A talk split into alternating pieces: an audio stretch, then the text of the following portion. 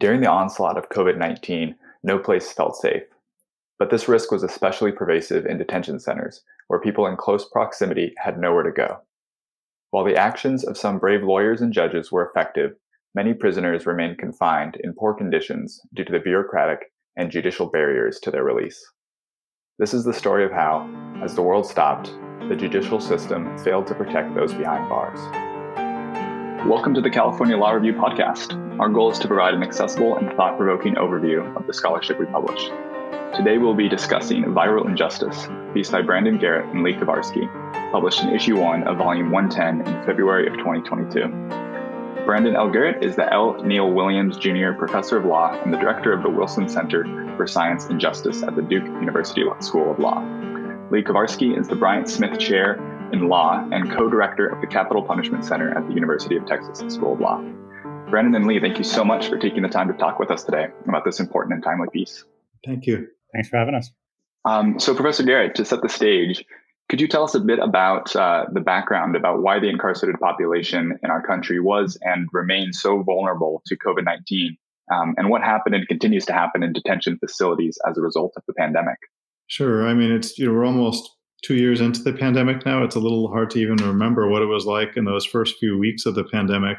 But if you remember those first you know, maps showing where the viral outbreaks were, now we're you know into variants, but the early versions of the virus were exploding at a time when there weren't vaccines, when we didn't know how to protect ourselves, and we didn't know how just how deadly it was going to be or how quickly it was going to spread. Uh, one thing that we did know early on was that it's bred in confined settings. And the CDC issued warnings fairly early on saying that, you know, it's the, it's the most confined settings that are going to place people at the greatest risk. And uh, that was one of the reasons why, you know, life shut down pretty early on in the pandemic and people were doing things remotely and on uh, conferencing and audio software like we're on right now people in custody obviously didn't have that luxury, and the CDC said early on, this these are people who are in, in terrible risk because they can't socially distance. Uh, confined places, there are often no ability to be, you know, six to ten feet apart from anyone else, whether it's when you're sleeping or in the bathroom or in cells or in sort of the kind of group spaces they have in jails and other detention centers. We also knew like right away that enormous numbers of people held in detention, and we talk about all different types of detention facilities in this article, whether it's prisons or jails, um, are people who are have all sorts of medical vulnerabilities, also behavioral health needs, and you know when you have people who are, suffering from other types of medical crises, they may be vulnerable to the virus. It also may be difficult to to do the kind of public health things that you otherwise want to do the public health challenges are different depending on what type of detention you're talking about. People held in our prisons, you know, our prisons are increasingly geriatric facilities. You have people who are really elderly, uh, who are serving very long sentences and are acutely vulnerable to all sorts of different medical conditions, who also already have severe medical needs and were very vulnerable to the virus. Uh, in jails, you also have many people turning over in jails. And so there's a separate public health concern that huge numbers of people cycle in and out of jails. And so we knew that jails were going to be super spreader locations. Uh, there was a lot of attention early on to cruise ships or people who had a big backyard inadvisable party. Well, our jails were super spreading every day, and, and very little was being done about it. And so it, it very quickly became a concern for uh, civil rights and sort of prison lawyers uh, jail conditions lawyers. You know, what are we going to do as lawyers about this emerging crisis? Public health professionals were involved. There have since been really important studies documenting what happened from a public health perspective. As lawyers, we were particularly interested in well, what, what would lawyers do and what would the courts do, uh, sort of in real time as this crisis unfolded. Um, Lee, I'll this question to you and, and building off what, what Brandon just said. Your piece does a great job of laying out the complexities of the different kinds of detention in the United States, as well as the different legal avenues available to incarcerated individuals seeking relief from dangerous detention conditions. It's undoubtedly complex, but could you tell us a bit about these different forms of detention and the relief available to individuals subject to each form? Sure. Uh, as Brandon mentioned, when we say detainee, that's not really a scientific classification. It basically refers to anybody who's in state custody. You can be in state custody for different reasons. Um, you can be uh, in state custody because you've been convicted of a crime. You can be in state custody because you're in pretrial detention, which means they're holding you before your trial takes place. Or you can be in custody uh, for some other reason, the most prominent of which, uh, at least for the article, is because you're being detained pending some immigration proceeding. So those those are the big ones for the purposes of our analysis. There's other detention categories, and there's some differences across the populations um, in those different forms of custody. The vulnerabilities can be a little bit different, both because the populations going in are a little different, and also because the attributes of the stays at the facilities are a little bit different. Um, so there are different ways to challenge your detention based on some sort of public health crisis, depending on what kind of detention that you're in. And the restrictions on your ability to challenge also sort of depend on what kind of detention you're in. Uh, so, you know, what sorts of things did people try to do when they're in detention? Well, there's two big categories. Um, the first big category is they tried to get out and they used what is uh, known as a uh, writ of habeas corpus to try to do that. All that means is that you have a right to appear before a judge and tell the judge that the custody the state is exercising over you is unlawful. For people who aren't used to habeas and these kind of rules, like you might have, you might think that there should just be some way to say get out of jail because my health is at risk that, that doesn't exist. Like people are normally held in jail facing trial. They haven't been convicted of anything yet, but they're being held on often a secured bond or a cash bond based on a perception of like, are they a flight risk? Are they at a risk of committing another crime? But like health isn't a factor there. You know, if you're going to have a very high risk pregnancy, maybe that's something the judge could informally take into account, but it's not actually like in the law. If you're in severe mental health crisis, you need medication, like let me out so I can be in a hospital to get medicated maybe there's a procedure for the jail to sort of send you over to the hospital but there, it's not like because my health is at risk because i could die i can i can be released to attend to my medical needs. That's just never in almost no state is there any way to actually take public health into account when you're deciding whether to hold someone in detention. And that's of course it's even harder if you've been convicted of a crime because then well you're in prison and you've lost your freedom. But um, but we're also like lee was saying we're talking about some people who are being detained who haven't been convicted of anything.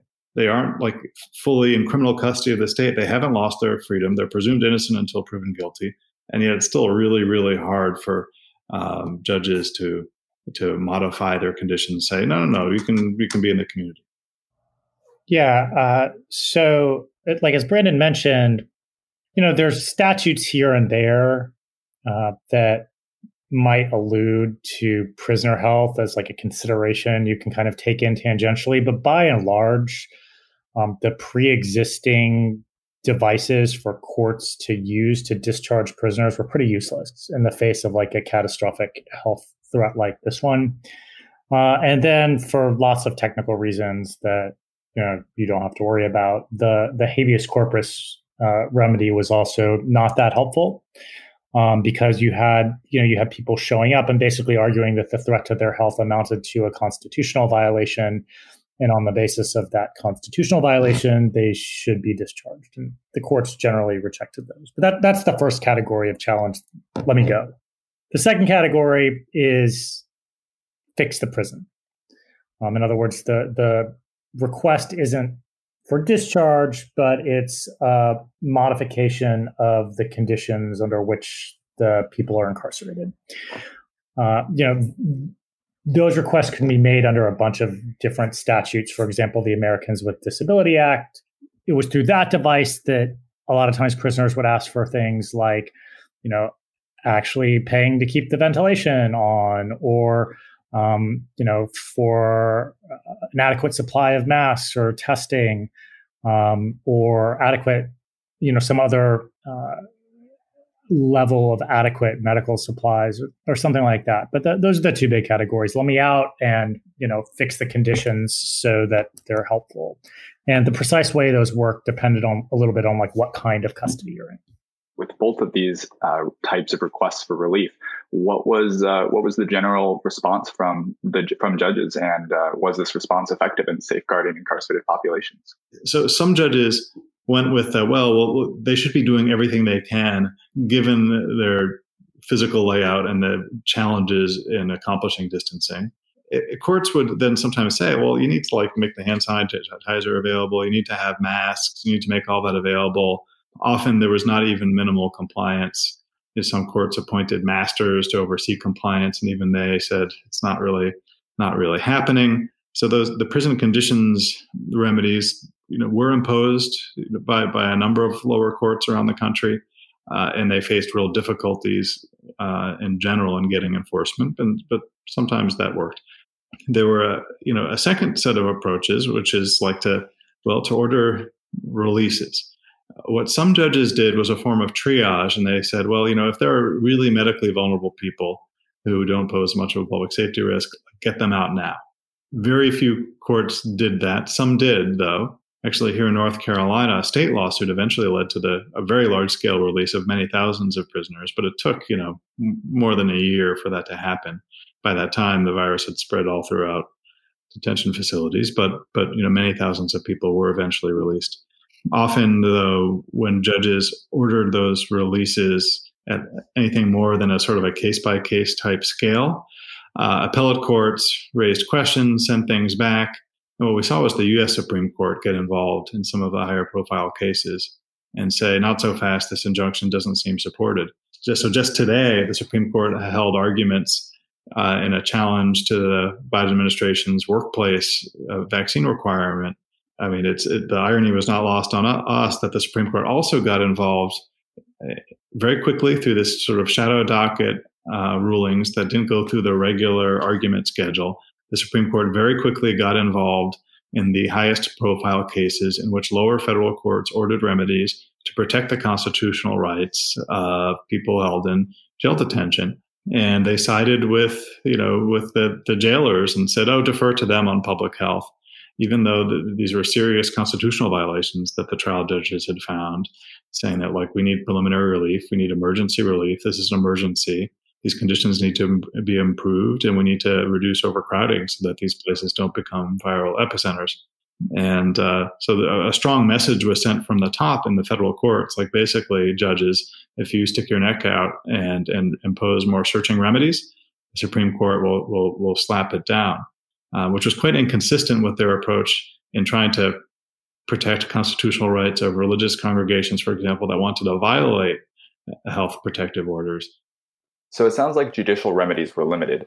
Besides the appellate and Supreme Court reversals, what other barriers did prisoners face in securing release from detention? Uh, one of the reasons why we wanted to tell this story of how, like, some brave judges tried to do something about this. Everyone saw it happening. Lawyers saw it happening. They filed these complaints all around the country. They were working with each other. You could tell, like, all these complaints looked like each other. Like, lawyers were sharing their drafts with each other. Uh, lawsuits filed against local jails, immigration facilities, federal centers all across the country. You saw judges saying, like, this is coming. Huge numbers of people are going to get the virus in this detention facility. And I can't do anything about it. Or I will do something about it. Prison, sheriff, you know, jail, tell me, like, what do you have soap? Are you separating people? No? Well, then what are you going to do about it? Come up with your plan. And one after another, even the judges that did decide to actually try to do something were shut down on appeal or eventually shut down by the, the Supreme Court. Congress stepped in pretty quickly in the CARES Act, providing lots of different types of relief and efforts to try to do things about the, the COVID 19 pandemic. But one of the many pieces of the CARES Act called on compassionate release of federal prisoners, you know, and uh, called for it to happen at scale, building on existing home confinement compassionate release authority. And actually, the attorney general at the time, Bill Barr, said, like, yes, we must do this. Find older people, people with pre-existing medical conditions, get these thousands of people out. There are three uh, uh, federal detention centers in particular that were singled out, saying, like, you need to start discharging people. Do it now. And yet, the Bureau of Prisons, there, like the internal bureaucracy, like was able to process like handfuls of of releases to home confinement federal hmm. judges got involved. There was litigation. They described the process as Kafkaesque. These they're just not processing applications. Out of the 55,000 applications they processed, you know, dozens. And part of the issue is, and it was the same in local jails, whether it's big federal prisons or local jails or state prisons, or they're like, sounds like there's just like weren't people who are used to having the job of reviewing release applications. There was just no system to release people. Even if you had an order from the attorney general, you have federal legislation, uh, you have federal judges breathing down your neck saying, "What are you doing?" These people are at risk of death. Like you've looked at how many applications? A few dozen. How about the other like fifty-four thousand? Just there's no one whose job it is to to get people out. Our system is is is like it's one way. You get in, you don't get released until your sentence is out is done. There's no way to release people at scale before their sentence is done. Uh, even locally here in Durham, you know, our local district attorney joined in motions to release a couple of dozen medically vulnerable people.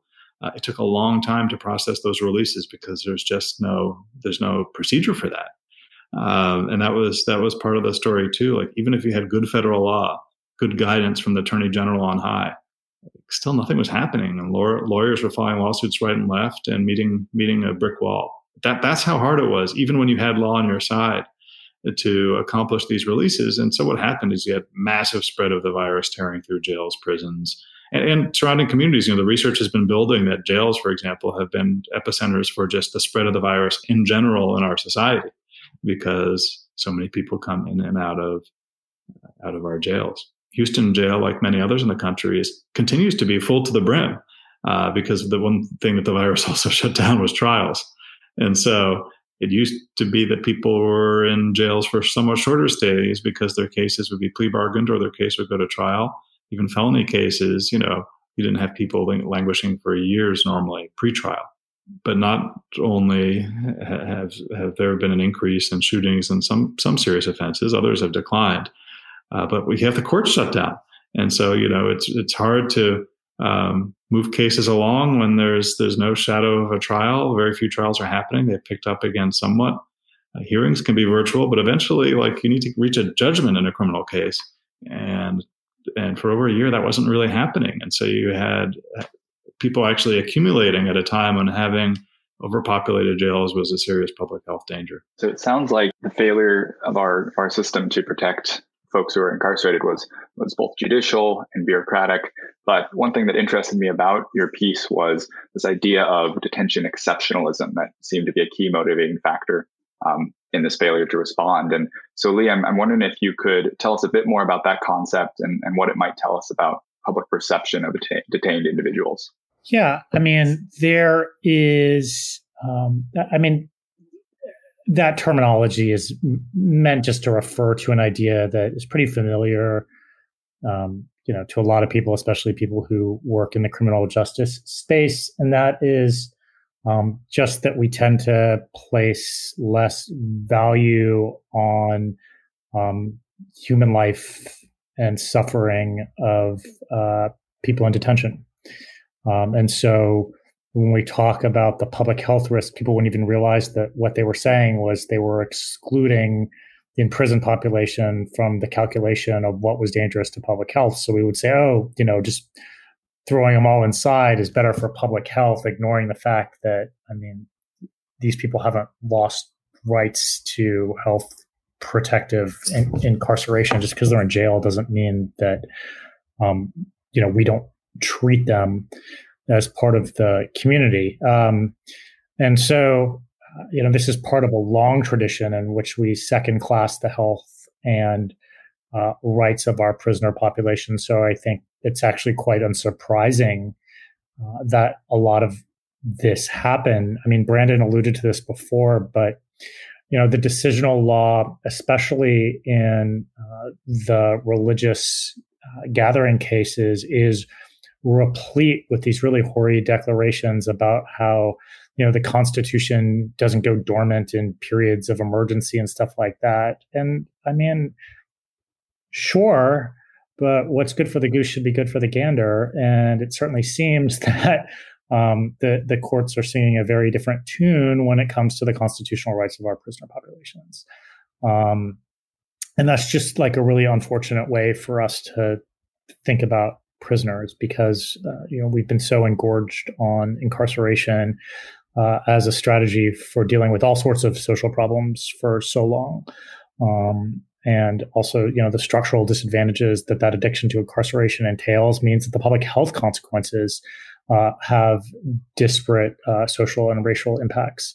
Um, and then the other piece is that, you know, uh, this detention exceptionalism idea um, is it, is this premise that people have that people in detention are exceptionally dangerous.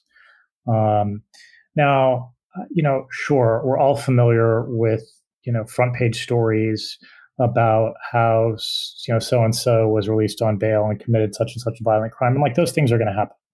Um, you know, and if, if the strategy was to zero those things out, then we wouldn't let anybody out of jail ever. But that's obviously an untenable solution um, as well. And the reality is that although there are certainly um, these moments of violence uh, that end up on the front page, that the actual incidents of uh, criminal offending uh, in uh, a pretrial posture or you know, what we call recidivism, that is criminality after a conviction, is much, much, much, much, much, much, much, much lower than uh, the public imagines. Uh, and so the result is we're way too afraid um, of crime or violence associated with letting people out. We're trying to go through the deliberative process of evaluating costs versus benefits. So, you know, when we talk about detention exceptionalism, we're combining those two ideas, right? First, the idea that, you know, um, we just don't value the lives and suffering of prisoners in America the right way. And secondly, we have an inflated perception of risk. And those two things, I think, account, account for a lot of the willingness um, to bracket prisoner rights and treat them in a way that differs rather dramatically from the way we treat rights in other contexts. And then, just so we have it, maybe you could, uh, either of you could just discuss a little bit in detail the the comparison between, um, I believe it was the Roman Catholic diocese case and and Ahlman. Um, just I know you both touched on that that comparison, but if there's a, if there's a chance to kind of drill down on that, that would be wonderful.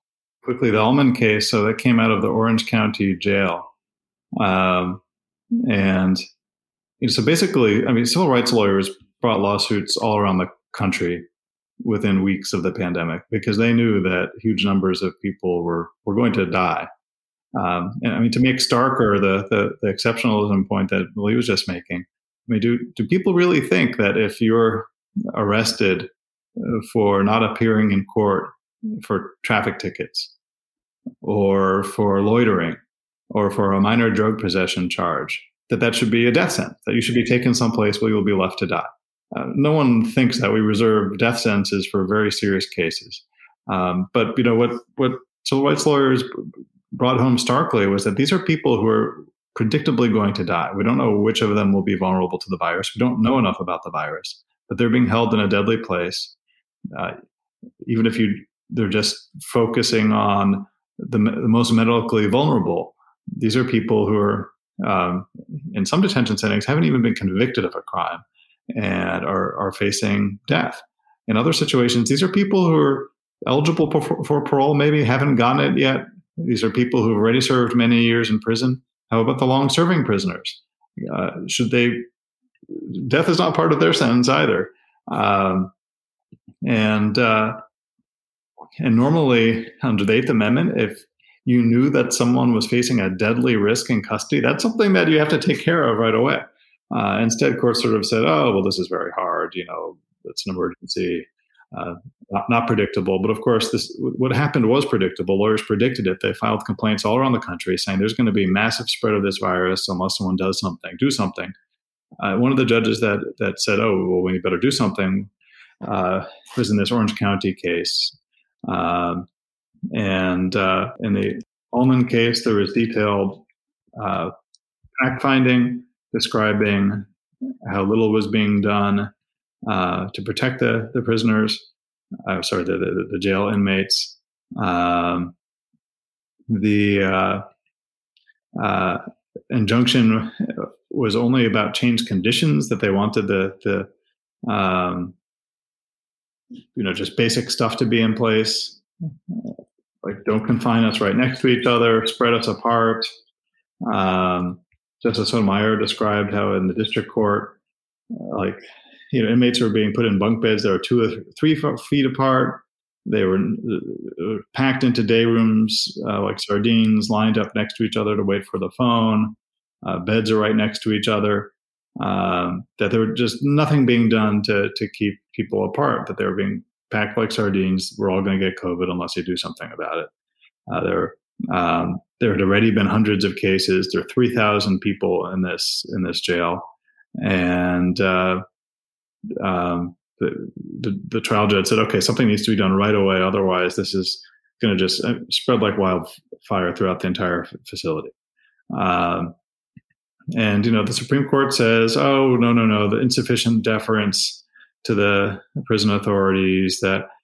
Uh, that you know there's the special expertise and responsibility of, of of the authorities in this situation so that that's really different than what the court said um, in the religion cases where uh, they they sort of said, oh, no, no, the special expertise of the public health authorities doesn't matter.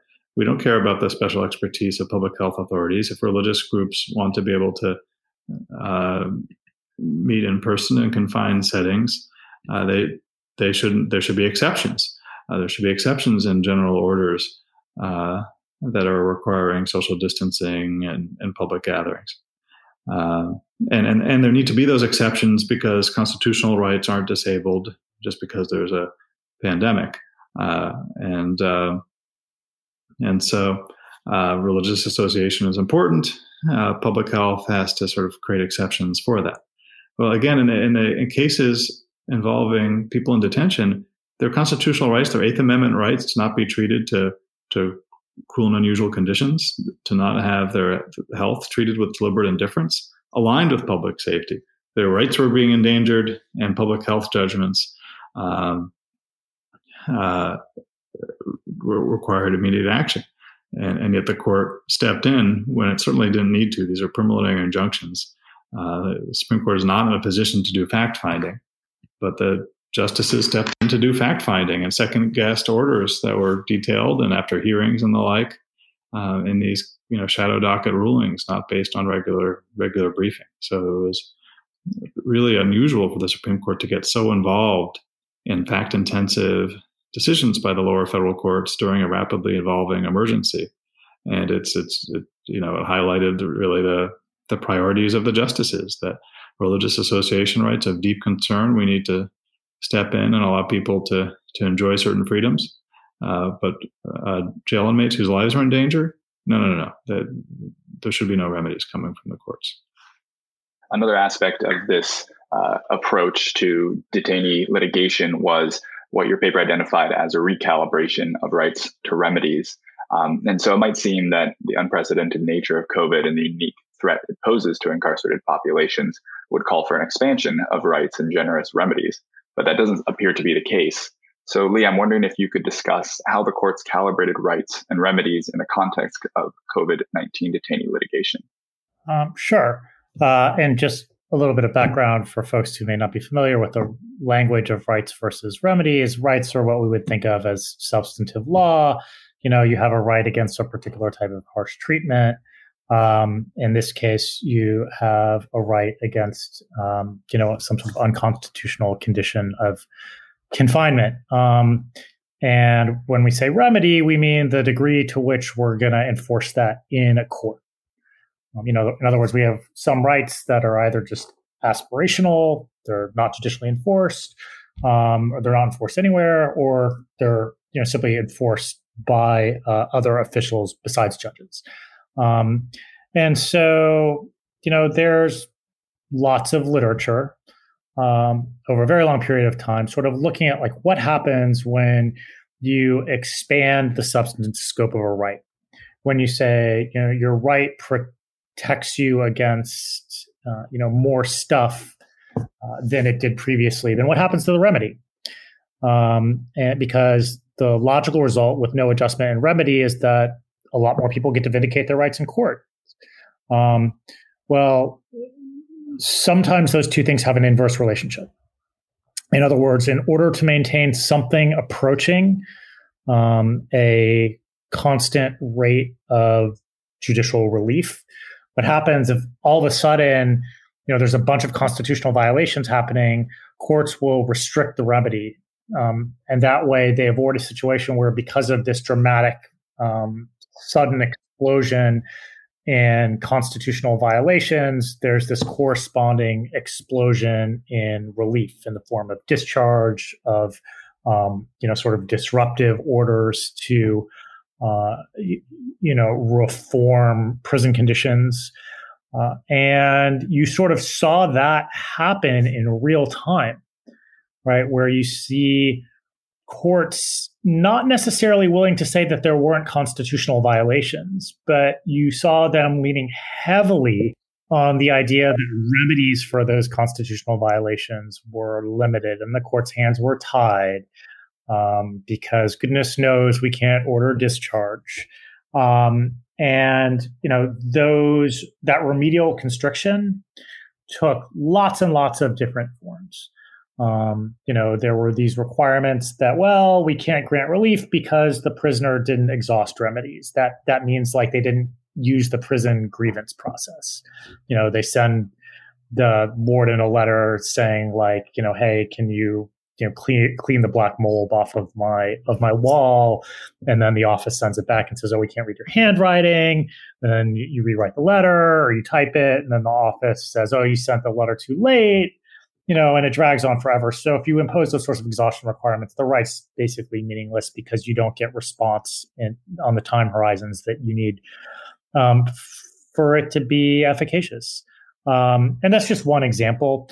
Uh, but the broader point is because you had this dramatic explosion in what the substantive right entailed, um, what you would see sometimes is a restriction in the remedy that's not to suggest that the court didn't also restrict the right in certain places because it did, right? It responded to the specter of enormous relief. Like if you applied the incumbent rules about what was a, con- a constitutional violation and when you were supposed to get a discharge for it, there would have been discharge everywhere. So courts largely responded by either shrinking the right or the remedy. So, with the COVID 19 pandemic ongoing and the fact that it appears likely that the global community will be dealing with similar pandemics in the future, I'm wondering, Brandon, about what your piece tells us about what needs to change about our institutions in order to respond to detainee claims for relief more justly in the future. Yeah, so we, we certainly need to trust these problems uh, to lawmakers and not just sort of expect that judges will step in and do the right thing during an emergency not everything w- was completely bleak as we've been describing. You know, law enforcement certainly exercised a lot of discretion and stopped arresting people for really low level stuff, figuring like we don't need people in the jail for low level things given the risk of epidemic spread. And so, for some time, for at least a year or so, jail populations substantially declined, and many judges sort of informally considered public health when they were deciding whether to order that someone be held pretrial or not we also learned that you don't need to bring people into courthouses for lots of hearings, court appearance, you know, for minor stuff. Often people, you know, show up in low level cases, low level felonies, misdemeanors, many, many times when all that happens in court is uh, the defense lawyer asks for some discovery. Prosecutors say, well, we haven't gotten the body cam footage yet. The judge says, okay, come back in two months. We can learn from some of that. Whether that will happen uh, you know, it's, we're not super optimistic. But then again, some of these, you know, there are states that have now held millions of online hearings, virtual hearings, which have gone pretty well. Jails reduced their population by half in some places, went pretty well. But that said, none of that is reflected in law. And so um, we need more clear legal provisions, well, like what was in the CARE Act, but not actually carried out, that actually provide public health authority. Uh, part of it is that we just balance risks terribly. Like we're really worried we can hold someone in, in jail who hasn't been convicted of a crime because you're worried that they might not appear in court. You even had people in jail for court not appearance when the courts were closed during the pandemic. Like somehow that matters as a social harm that someone might not appear in court for a hearing. uh, like the chance that someone flees a jurisdiction is, is minuscule. Uh, that's typically really wealthy people who have means. But that's like a risk that around the country, judges are allowed to keep people in jail who are innocent until proven guilty because of risk of non-appearance in court. And yet you, you, you, can't release people uh, and presume that they should be released if they would face a grave public health threat. Uh, or you know whether it's a virus or a heart condition or AIDS or severe psychiatric disorders. And uh, you know, I mean, the COVID has been a public health wake up call uh, that has shaken lots of areas of law and policy in this country. It's been really, really hard to shake a lot of the assumptions that have built mass incarceration in the United States. Thank you so much, both of you, for bringing attention to this topic and for speaking with us today. Well, we're definitely grateful to California Law Review for publishing our piece and for the chance to work with with your editors. And uh, we're really, really excited to see this in, in print uh, in just a few more weeks maybe around the time that this podcast is available. Um, we're grateful to all of our colleagues that gave us feedback on, on drafts. We're particularly grateful, you know, a number of the lawyers who, who worked on these cases shared with us some of their litigation documents and described to us what was happening on, on the ground as they were working through these cases. Um, there were also a lot of decisions all around the country. We had research assistants that had to read an awful, awful lot they sort of felt the urgency of this viral epidemic tearing through our prisons and jails, and I think they, they, they found the work really meaningful. So did we. Uh, I'm not sure it was totally therapeutic to read about litigation as it was happening, which was all sort of mostly destined to, to fail. Uh, but but we felt like we had to also kind of create a record of, of what had happened in the courts. Um, but we're also re- we're really grateful to students who did a lot of work digesting a lot of really complicated case law as well. And um, you know, I wear an academic hat. Um, and it's not really thanks, but, um, you know, I want to acknowledge at least the suffering of America's detainee po- population um, because uh, it's really a tragedy uh, and unnecessary. Um, and this was in many ways a sad article to write, and um, you know I, I think we both hope some good comes of it. We hope that you have enjoyed this episode of the California Law Review podcast. If you would like to read Brandon and Lee's article, you can find it in Volume 110, Issue 1 of the California Law Review at californialawreview.org. For updates on new episodes and articles, please follow us on Twitter. You can find a list of the editors who worked on this volume of the podcast in the show notes. If you are able to leave us a rating and a review, we would greatly appreciate it. See you in the next episode.